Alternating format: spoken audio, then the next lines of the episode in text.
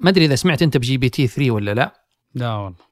وش ذا؟ هو نموذج أو نموذج لغوي يعني ذكاء اصطناعي لغوي. أوكي. فإن شاء الله ما أكون جبت التعريف غلط.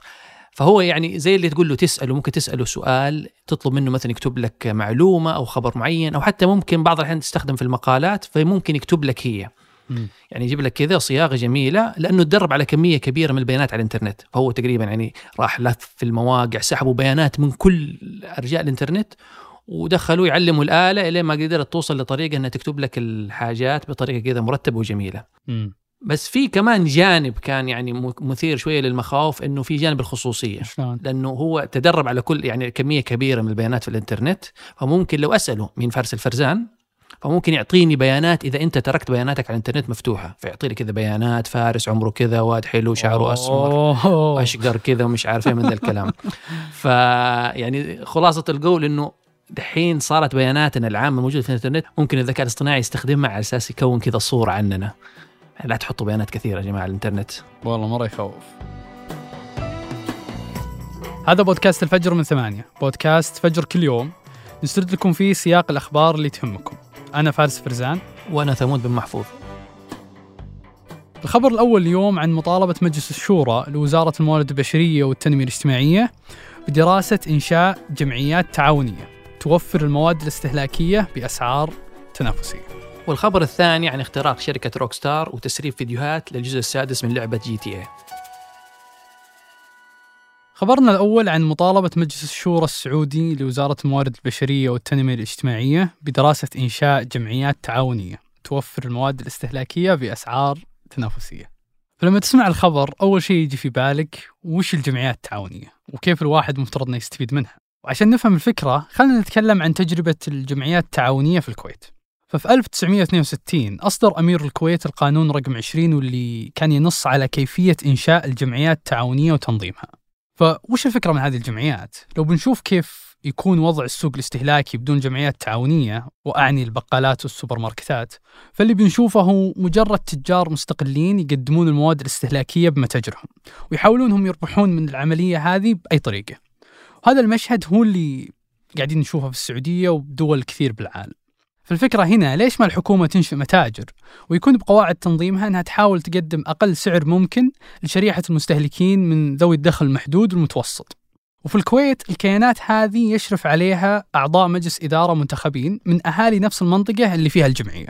وكذلك عشان هذه الجمعيات تضبط الأسعار وتقدم أقل سعر ممكن سووا اتحاد لمقاطعة كل الموردين اللي يرفعون السعر بصورة غير مبررة من وجهة نظر الاتحاد. واليوم الجمعيات التعاونية بالكويت كبيرة مرة. يعني في الكويت في 68 جمعية تعاونية استهلاكية عندهم 270 فرع. مجموع مبيعات الفروع هذه سنويا أكثر من مليار دينار كويتي يعني أكثر من 12 مليار ريال سعودي. ومجموع مبيعاتهم هذا أكثر من أرباح بنوك الكويت السنوية بمرة ونص. حسب أرقام عام 2021 لكن بنفس الوقت فكرة الجمعيات التعاونية الاستهلاكية تتعرض لنقد مستمر. وبعض النقد اللي جاها هو مثلا ضعف كفاءة الإدارة اللي تشرف على الجمعية وتديرها. لأن بالنهاية هم إما بيجون من انتخابات سكان منطقة الجمعية أو بتعيين مباشر من الحكومة. وهذه الطريقتين صعب أنها بتنتج كفاءات حسب رأي الناقدين. وكذلك المراقبة والتدقيق المالي يشوفون فيها مشكلة. لأن هي مي بشركة خاصة يحرص ملاكها على تفاصيلها المالية. وفي كثير يشوفون أن العملية كلها غير مجدية. فالسوق الحر بسبب التنافسية اللي فيه بيعطي أفضل سعر وأن ارتفاع الأسعار اللي بيصير فهو بيكون التكاليف خارجة عن سيطرة التاجر. فلو دخلت جمعيات تعاونية غير هادفة للربح فهذه الجمعيات بتبيع بأسعار مقاربة للتجار الثانيين. وعموما هذه مي بأول مرة تطرح فيها فكرة الجمعيات التعاونية في السعودية. ففي 2007 قبل 15 سنة صارت فيه محادثات بين بعض الغرف التجارية في السعودية مع اتحاد الجمعيات التعاونية في الكويت. وكانت غرض المحادثات أنهم ينقلون تجربة الجمعيات الكويتية للسعودية. لكن من وقتها ما تطور الموضوع ووقف والحين بعد 15 سنة نشوف في تحرك جديد من مجلس الشورى يخص هذا الموضوع.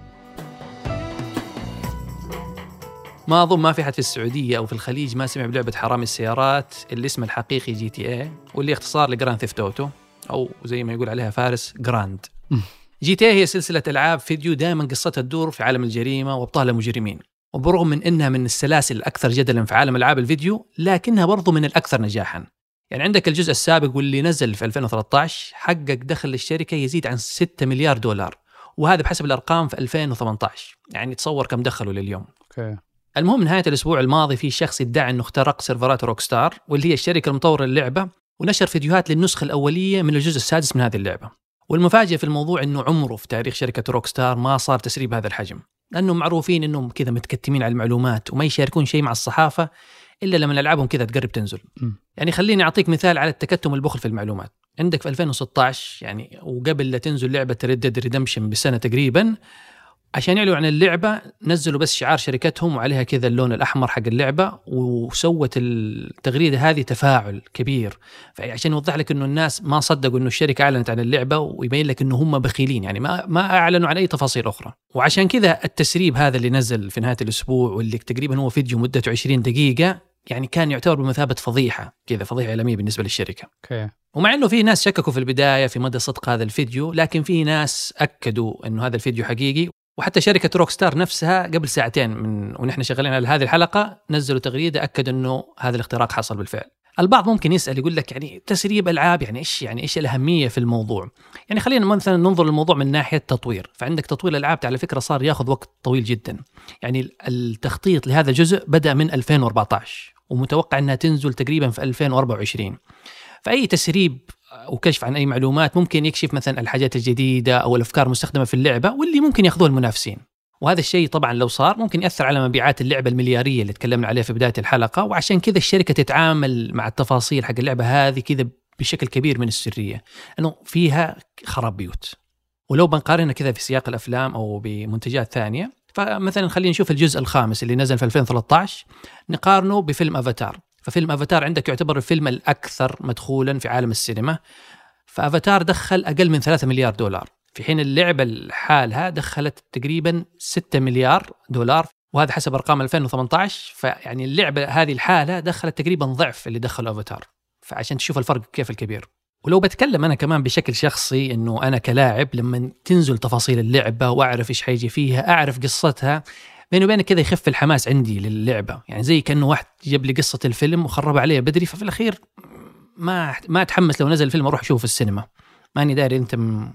إيش جوك؟ يعني أحد خرب عليك القصة؟ يعني أنا حسيت إنه عادي ممكن ي... يعني شفت الفيديوهات أمس بس يعني تحمسني ألعبها الصدق. يعني متحمس لألعابهم كلها. بس هو الخوف أنت فاهم لو إنه أعطاك تفاصيل زيادة عن القصة انك آه، يخرب عليك المفاجآت اللي في القصة. صح صح الا اي الفيديو اللي شفناه أنا وفارس واضح إنه من نسخ أولية بس إنه أكد مثلا إنه في بطلة في اللعبة هو شيء جديد في عالم Grand Theft Auto لأنه بالعادة إنه البطولة دائما تسند للرجال. وبالإضافة لوجود شخصية نسائية كان في استعراض لأحد المهمات كذا أظن دخلوا مطعم مدري بقالة وسرقوا والشرطة جاتهم. بس واضح برضو إنه كل الرسوم أولية وال يعني النماذج والشخصيات في الألعاب لسه رسومها ما هي مكتملة. ومع إن الفيديو ما فيه أي تفاصيل عن قصة اللعبة والأحداث اللي حتصير بين الشخصيات لكنه وراك شوية كذا الأسلوب وأكد كمان المعلومة إنه هذه اللعبة حتدور أحداثها في مدينة Vice City واللي عشاق اللعبة عارفين إن هي نسخة رقمية كذا من ميامي. يعني Vice City هي ميامي. هي نفسها اللي كانت في سوني 2 قبل. أيوه فهي حتكون أول لعبة يعني Vice City تقريبا زي ما قلت أنت.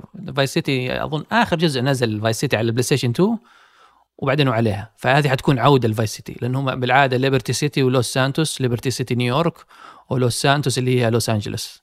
اللي نشر الفيديوهات على فكرة يقول هو نفس الهاكر اللي اخترق سيرفرات أوبر قبل فترة. وبالإضافة يعني المقاطع الفيديو اللي نزلها يقول عنده في أكثر من مقطع فيديو بس إنه الآن في مرحلة مفاوضات بس كذا ما حدد مفاوضات مع مين. أما بالنسبة لتيك تو واللي هي الشركة المالكة لروك ستار فما أصدرت أي تصريح. وما دام جبنا سيرة تيك تو خلينا نتكلم عنها شوية. فهي بالإضافة إنها تملك روك ستار اللي سوى GTA فهم أيضا يملكون شركة 2K المشهورين بألعاب كرة السلة وشركة زينجا اللي تملك لعبة كاندي كراش الشهيرة على الجوالات. يعني أظن أمهاتنا كلهم يلعبوا كاندي كراش فيعني تقدر تقول إن هم من هوامير سوق الألعاب في العالم. أما مطوري الألعاب الثانيين لما سمعوا عن موضوع الاختراق عبروا عن تضامنهم مع الاستوديو. واحد منهم قال لهم يعني استمروا إنه في صنع فنكم لأن الحادثة هذه حتكون مجرد نقطة في صفحة ويكيبيديا.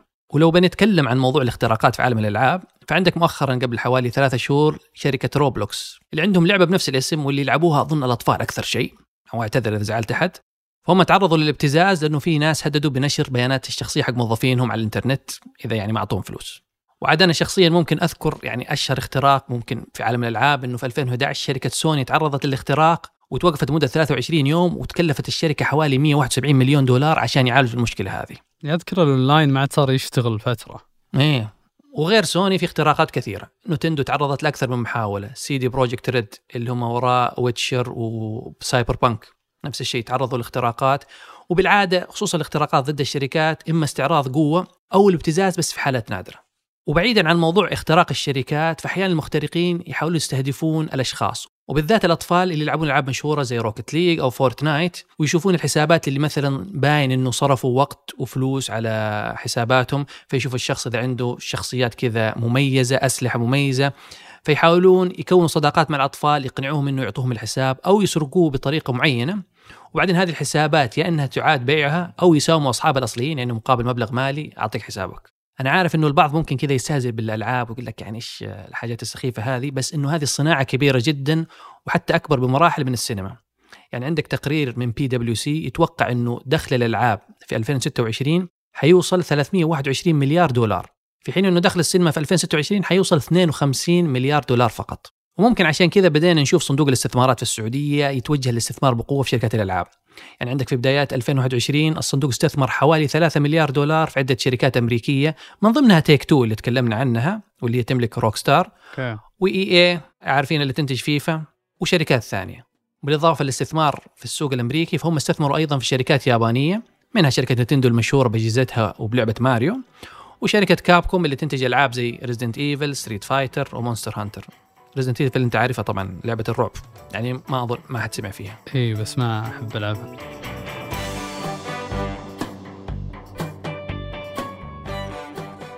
أنتج هذه الحلقة حسين إسماعيل وعمر العمران وقدمتها أنا فارس فرزان. وأنا ثمود بن محفوظ. حررها محمود أبو ندى. نشوفكم بكرة الفجر.